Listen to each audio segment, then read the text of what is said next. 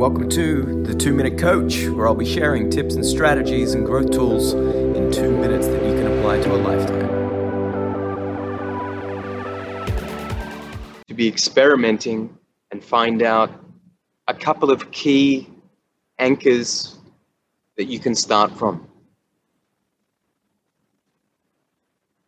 So when I write and I tell you to write out your step by step, you can start writing out what you currently do because it's visual and it's very clear. Then you can start breaking it apart and either replacing it, changing, or optimizing. Because you might find that what you do now is absolutely perfect. You feel great. So there's nothing to change. But if you would like to wake up at an eight instead of a five or a six, then you've got the potential to increase your energy by 50%.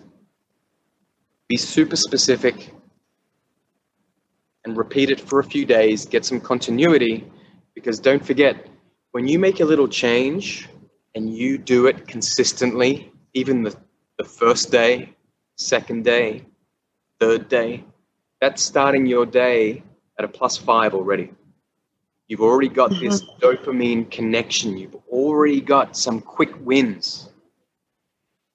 You're already proving to yourself that you can actually hack your habits and you can change things. You are in control. That's powerful in itself.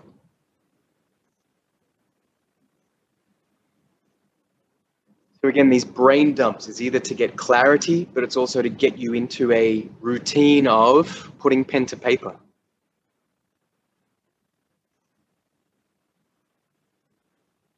So if your workday is quite structured, you might have a little brain dump or uh, use your power questions related to work before you leave the office.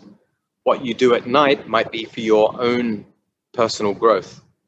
Thanks for listening. Make sure you hit that subscribe button so you never miss future episodes. And we'd love to get your feedback, so please give us a review on iTunes, Apple Podcasts, and Google Podcasts so that we can share two minute growth tools with the world.